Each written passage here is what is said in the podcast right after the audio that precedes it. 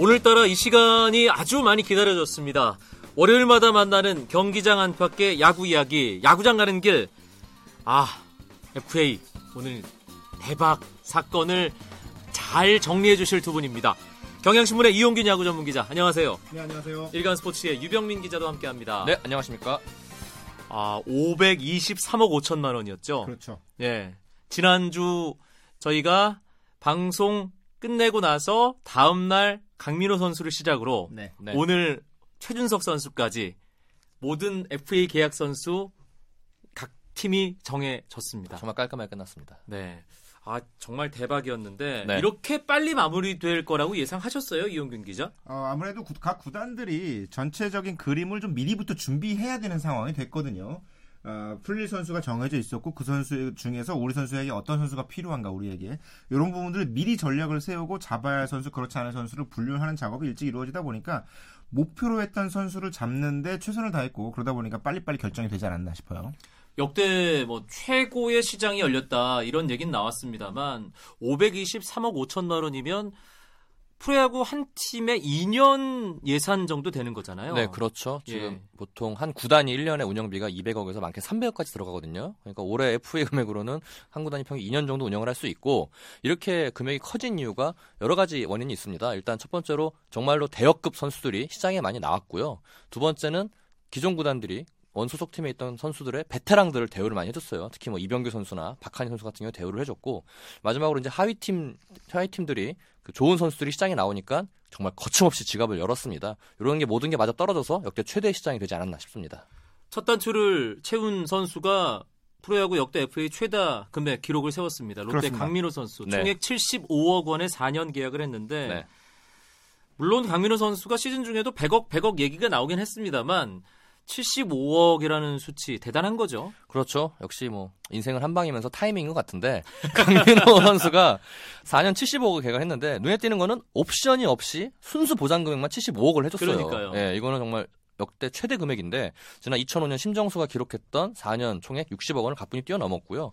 강민호 선수는 역시 20대 국가대표를 경험한 포수라는 그런 희귀성과 그리고 이제 롯데의 프랜차이즈라는 상징성이 맞아 떨어져서 이렇게 큰 어, 대박을 얻은 것 같습니다. 그 뒷얘기 재밌는 뒷얘기 이정균 기자 먼저. 75억 원이면 예. 사실 그 1년에 18억 7,500만 원씩이잖아요. 그렇죠. 네. 그리고 이걸 프로야구 선수들은 월급을 10개월로 나눠봤거든요. 그럼 한 달 월급이 1억 8,750만 원이라는 얘기고 네. 한달 30일이니까 일당이 600만 원이라는 뜻이거든요. 그렇죠. 네. 엄청난 금액이죠. 어, 일당 600만 원이요. 네. 방송 접을까요, 우리? 예. 유병민 기자가 담당 팀이 롯데잖아요. 네, 그렇습니다. 뭐 재미있는 뒷얘기 없어요? 일단 강민호 선수가 성격이 내색, 그러니까 감추지를 못해요. 본인의 감정을 이렇게 막 쉽게 막 드러나는 성격인데 네. 첫 협상을 끝나고 나서 밤에 통화를 했습니다. 근데 이제 굉장히 밝은 목소리로 유 기자님. 아, 구단이 진정성을 보입니다. 이렇게 얘기를 하더라고요. 그래서 내가 그래서, 아, 어느 정도 좋게, 좋게 얘기가 됐구나 해서 알아봤더니, 역시나 첫날 만남에서 배재우 롯데 단장이 강민호 선수에게 심정수보다 20% 이상을 더 주겠다. 음. 심정수 금액 60억보다 20%를 더 줄 테니까 롯데 남아달라. 그랬더니 강민호 선수도 본인 예상은 적게는 롯데가 70억 정도 부르고, 많이 불러봤자 80억을 예상했답니다. 근데 그렇게 나와버리니까 팀을 떠날 이유가 없어진 거죠. 네. 그래서 강민호가 찡긋하면 신호를 보냈고 13일 날 만나서 더 세부적인 내용들을 조율한 다음에 사인을 가장 먼저 했습니다. 그런데 강민호 선수 계약 발표되고 나서 네. 아무리 100억 100억 얘기가 나왔던 선수지만 정말 강민호가 4년에 75억짜리 선수가 맞느냐 논란이 좀 있었어요. 그렇죠. 말씀드린 대로 일당 600만 원 선수가 된 거잖아요. 그렇죠. 네. 네, 하루 600만 원의 사나이가 이제 강민호 선수가 됐는데 그러다 보니까 많은 사람들이 특히 일반 팬들 중에서도 박탈감, 위화감을 느끼는 팬들이 많은 것 같아요. 이 프로야구 선수가 뭔가를 생산해내는 직업이 아니고 뭐 세계적으로 수출하는 기업의 직원도 아니고 어 그야말로 이제 엔터테인먼트를 제공하는 선수인데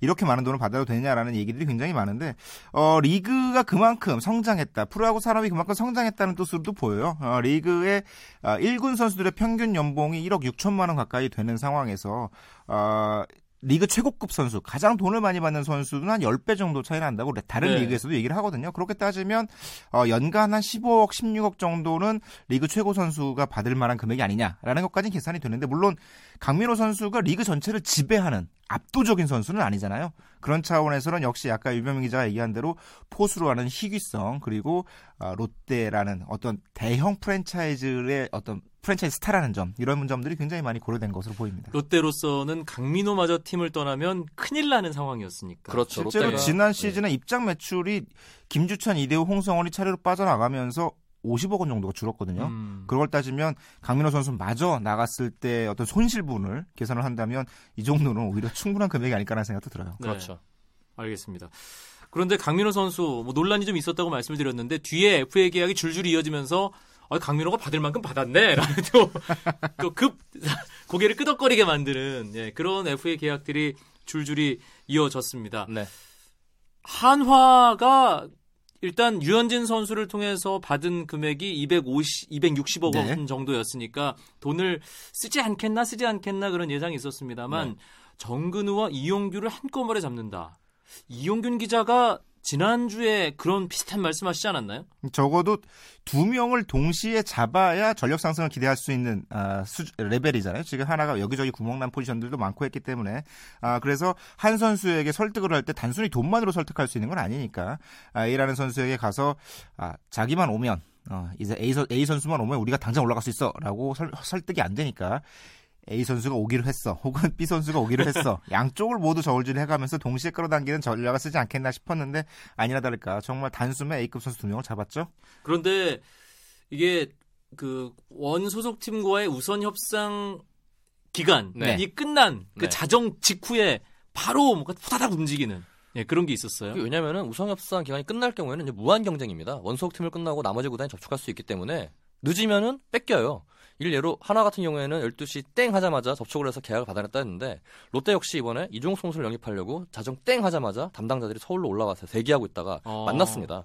협상을 계속했습니다. 밤새 협상을 했지만 이종욱 선수가 어, 김경문 감독, 스승이 김경문 감독이 있는 NC를 가겠다고 해서 협상이 틀어져서 NC를 행을 선택했는데 한화 역시 계속 준비를 하고 있다가 접- 12시 땡 하면서 원소속 구단과의 기간이 끝나자마자 어, 접촉을 했고요. 그리고 한화 같은 경우에는 노, 노재덕 단장이 공공연히 얘기를 했대요. 우리는 무조건 있는 돈 다 들어서 잡겠다고 음. 이렇게 얘기를 했기 때문에 오히려 다른 구단들이 당연히 한화로 가겠거니 하고서는 오히려 접촉을 좀 덜하지 않았나 싶습니다. 네, 이용규 선수와 정근우 선수는 국가대표팀의 테이블 세터 네. 네. 뭐 그렇게 얘기를 해도 되는 선수들이잖아요. 그렇습니다. 뭐 그렇죠. 누구를 1번에 놔도 되고 누구 예. 뭐 상관없는 선수들이죠. 한화 내년에 일단 공격적인 부분에서는 엄청나게 업그레이드가 되겠네요. 그렇죠. 중심 타선 김태균이라는 중심 타선들이 뭐 탄탄한 가운데 사실은 테이블 세터진의 문제들이 득점력 저하로 이루어졌던 부분이거든요. 게다가 한화가 어, 외야를 넓히면서 외야 수비 쪽 그리고 어떤 빠른 플레이에 의한 득점이 잘 이루어지지 않는 어떤 팀 컬러를 갖고 있었는데 두 선수가 가세되면서 득점 생산의 옵션들이 굉장히 많아졌어요. 그 부분들은 굉장히 큰 도움 이 될 텐데 다만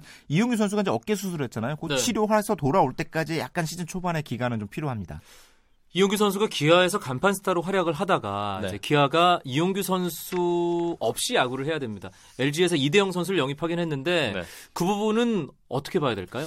일단 이대영 선수의 영입 자체가 논란이 된 게 금액이 24억이었습니다. 여기에 대해서 약간 거품이 아니냐 이런 논란이 있었는데 기아에서는 이용규 선수만 놓친 상황에서 전력 보강 없이 FA 시장을 마감한다면은 더 큰 전력 약화를 초래할 수 있기 때문에 이대영 선수로 잡은 것 같아요. 특히 이대영 선수 같은 경우에는 광주 출신이거든요. 광주 일고 출신. 예, 광주 출신이기 때문에 10년 만에 고향으로 돌아왔고 특히 이제 이, 이- 어, 이대영 선수도 빠른 발을 가지고 있고요. 뭐 도루를 60개 이상을 몇 년 연속 4년 연속 했기 때문에 빠른 발을 가지고 있고 또 수비 범위 넓기 때문에 좋습니다. 다만 이용규 선수보다 출루율과 타율이 약하다는 게 그게 관건인데 공교롭게도 이대영 선수가 가장 좋은 성적을 기록했던 시즌에 그 김용달 코치가 있었어요. 근데 그때 지금 김용달 코치 기아에 있습니다. 어, 만나서 또 시너지 효과를 낼지 또 관심이 모아집니다.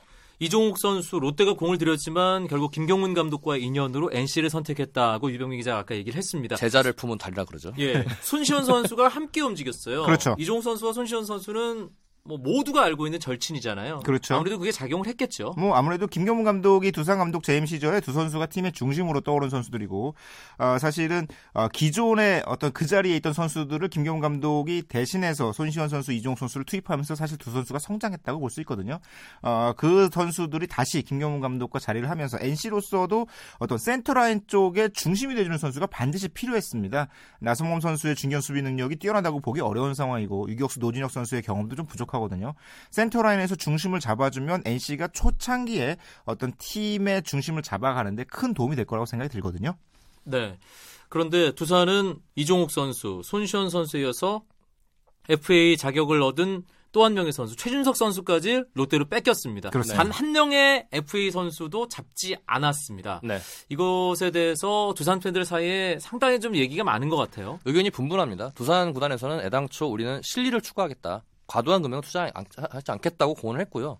이제 세 선수 모두 이제 두산 구단이 생각한 것보다 이상의 금액을 요구를 했습니다. 그래서 경- 협상이 결렬됐는데 최준석 선수가 롯데로 가면서 거기는 이제 부상 선수가 받을 수 있기 때문에 괜찮은데 문제는 이종욱 선수와 손시현 선수는 렌시로 갔거든요. 돈만 받게 되죠. 돈만 받게 됩니다. 올해까지 NC가 신생팀 보호 그런 규칙으로 인해서 보호 선수를 안 주고 연봉의 300%만 주면 되는데 두산 같은 경우에는 선수 하나가 아쉬운 상황일 텐데 보호 선수가 없이 보상 선수가 없이 두 명이나 못 받는 상황에서 좀 안타까움을 좀 어, 이뤄질 것 같습니다. 네. SK도 정근우 선수를 한화로 뭐 뺏기게 된 셈인데 네. 정근우 선수 잡으려고 노력을 했습니다만 그러면 전력 보강 없이 스토, 어, FA 시장을 마감하게 된 거잖아요. 그렇죠. 그렇죠. 아무래도 내야수 공백이 느껴지는 상황이긴 한데 나주환 선수가 지난 시즌에 복- 군에서 복귀를 했고 올 시즌이 끝나면 또 이제 김연훈 선수가 내야수들이 복귀를 하거든요.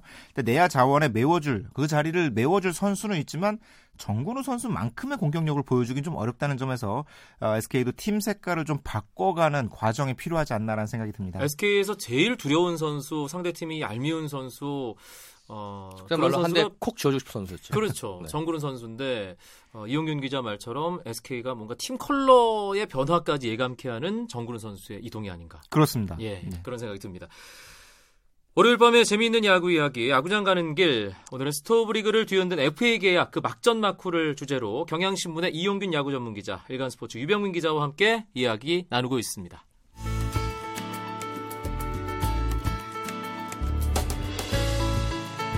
스포츠가 주는 감동과 열정 그리고 숨어있는 눈물까지 담겠습니다. 스포츠 스포츠 이광용 아나운서와 함께합니다. 일요일 새벽부터였습니다. 월요일 에, 일요일 새벽부터였습니다. 예, 토요일 자정에 원소속 구단과의 우선 협상 기간이 끝났으니까요. 그렇죠. 어, 월요일 오후까지 그냥 싹 휘몰아치면서 계약이 다 마무리가 됐습니다. 그런데 523억여 원이 풀린 시장 너무 과열된 거 아니냐 이런 지적도 있어요 분명히. 근데 과열될 때가 됐어요. 이 프로야구가 FA 제도가 도입된 이후에 두 번에 한 번 어떤 폭발기를 거치게 되는데요. 첫 번째 수혜를 받았던 선수들, 아, 이제 정수근 선수가 40억 원을 받으면서 한 번 폭발을 했을 때가 2000년 시드니 올림픽 멤버- 멤버들이었거든요. 네. 당시에 젊은 선수들이 어떤 군 면제 판정을 받으면서 정수근, 장성호 등 이 1세대가 첫 번째 한번 폭발기를 겪게 되고요. 지금부터 올해부터 나오는 선수들이 이제 2008년 베이징 올림픽 수혜를 받은 선수들 그리고 2010년 광저우 아시안 게임 에, 수혜를 받은 선수들이거든요. 네. 거기서 젊은 선수들이 군 문제를 아, 군 문제를 해결하면서 FA 자기 연수를 채우고 폭발하는 게 바로 올 FA 시즌부터입니다. 내년에는 음. 더 많은 선수들이 기다리고 있거든요. 그런 어떤 자금의 투입 시기가 올 때는 왔어요. 팀 컬러를 한 번에 바꿀 수 있는 기회죠. 음 그리고 이번에 큰 돈을 쓴 구단들은 쓸만한 상황이었고 써야 하는 상황이었던 그렇죠. 거죠. 네. 네, 그렇죠. 한화 같은 경우에는 지난 시즌에 세- 어, 프로야구 돌 처음으로 9개 구단이 시작됐고 9위를 기록했습니다. 첫, 첫 9위를 했는데 네. 구단으로서 약간 수모 같은 일이거든요. 거기다 이제 류- 한화 같은 경우에는 류현희 선수가 남겨놓은 260억 원이라는 또 자금이 있었기 때문에 실타는 충분했습니다. 그렇기 때문에 투자를 안 할 이유가 없었고요. 롯데 역시 지난 시즌 5년 연속 가을 잔치를 하다가 올해 못했거든요. 거기에 대한 이제 관- 관중들의 그런 어, 외면 이런 것 때문에 흥행도 참패를 했고요. 롯데 역시 투자를 해야 되는 입장이기 때문에 한화가 올해 거의 200억 가까이 썼고 롯데도 150억 가까이 썼습니다. 과연 이것이 내년 시즌 성적으로 이어질지가 관심사입니다. 한화, 롯데, NC 이 세 구단이 큰 손으로 이번 FA 시장에서 네. 우뚝 솟았습니다. 사실 돈을 쓴 걸로 따지면 삼성도 많이 썼거든요. 그렇죠. 그렇죠. 장원삼 선수 60억이 잡았고 네. 박한희 선수와도 28억이 잡았죠. 예, 계약을 체결을 하고 이렇게 뭐 모든 선수들 붙잡은 그런 삼성이었는데 박한희 선수에 대해서도 상당히 팬들 사이 얘기가 많더라고요. 박한희 선수가 처음에 삼성과 계약했을 때만 해도 뭐 이 정도면.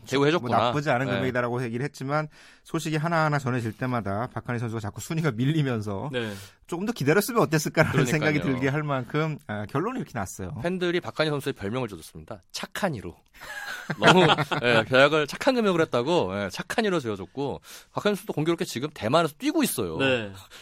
그런 대우를 방망이가 안 들어가지 않을까. 아, 예, 저 표정이 좀 약간 어두워 보였는데 그런 이유인지 모르겠습니다. 그래도 삼성이라는 익숙한 팀에서 계속 뛰게 됐다는 것도 의미가 있지 않을까요? 아, 물론입니다. 그럼요. 이 팀을 옮기게 된다는 건 선수로서 개인, 개인으로서도 굉장히 커다란 리스크를 안고 움직이는 거거든요.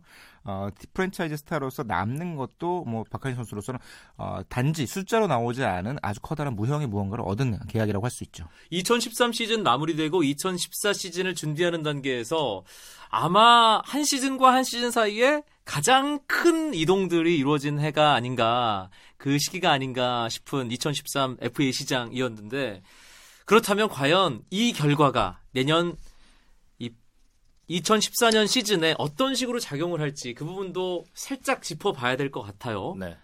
일단은 내년 시즌에 달라진 것 중에 하나가 외국인 타자가 들어옵니다. 롯데가 최준석 선수 영입을 고민했던 이유가 외국인 타자를 4번으로 쓸 경우에 굳이 데려올 필요가 있냐였거든요. 하지만 외국인 타자는 검증이 안 됐기 때문에 약간 리스크가 있습니다.